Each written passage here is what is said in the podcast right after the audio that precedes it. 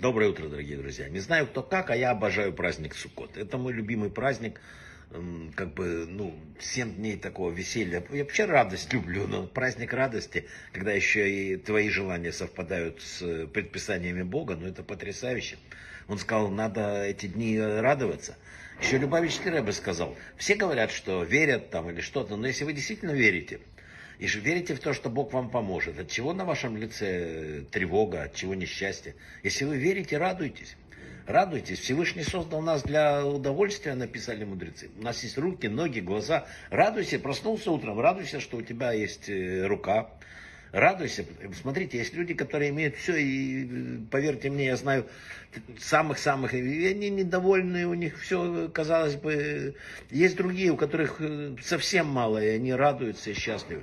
Надо научиться у себя вызывать мысль, я живу, это уже э, прекрасно то, что жизнь э, прекрасна. Вообще есть, написали мудрецы, что есть еще очень серьезная болезнь в мире, которую не, не, не все определяют. Она называется переживаниями. Человек начинает переживать, а вдруг что-то произойдет завтра, а вдруг вот так будет, а вдруг... Написано это микроб. Отсутствие радости это микроб. И надо понимать, что это такое же, как вот человек же борется с простудой. Вот отсутствие радости, с ним надо бороться еще быстрее. Ладно, мы ждем Суккот. Вот, вот, вот, вот. Мы ждем в Суккот. Написано, что один из вариантов прихода Машеха это в Суккот. Но, кстати, значит, спрашивают одного человека, ты веришь в приход Машеха? Он говорит, не, не знаю, в конец света также и так далее. Он говорит, не знаю, как насчет верю, но я наблюдаю. Вы знаете, главный э, раввин был Израиля такой, Нисим, он, он перевел Конституционный суд э, Равинский, простите, Кассационный Равинский суд ближе к стене плача. Он говорил, что сейчас такая жизнь, что храмовая рука в наш, э, храмовая гора в наших руках.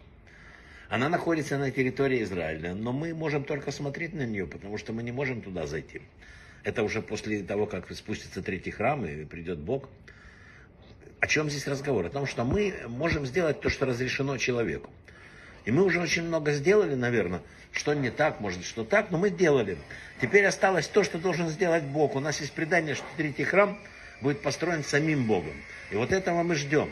В том числе ждем это в Суккот. Суккот это вообще великие дни.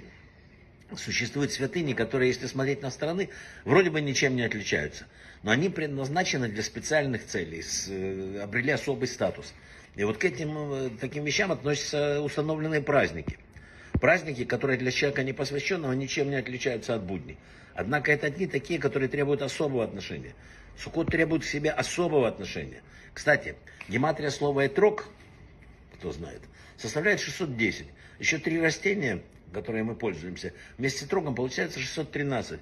Находясь в суке, выполняем 613 заповедей. Как бы. Ты зашел и уже все выполняешь. Вместе с обувью, совсем вместе вообще о Сукоте говорится, радость о Сукоте, красота об Итроге. Кстати, об этом.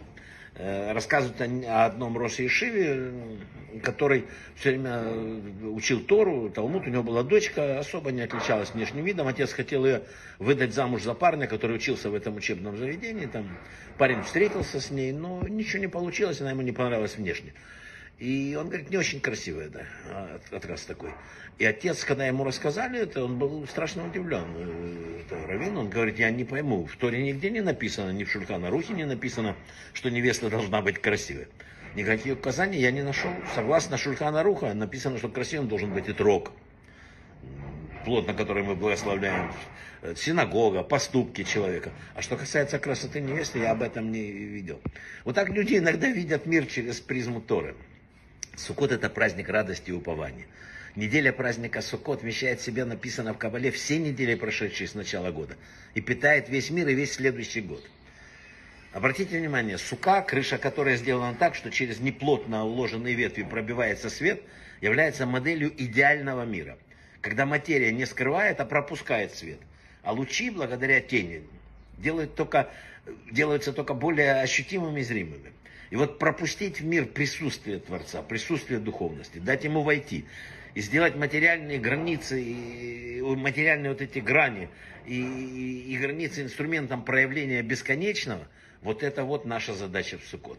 Суккот великий праздник, когда мы можем почувствовать свое единение с Богом. Попробуйте, зайдите в суку, сядьте спокойно, отрешитесь от внешнего мира и увидите какой то потрясающий праздник. Брахавы от слаха, хорошего вам сукота и вообще всего самого лучшего. Брахавы от слаха.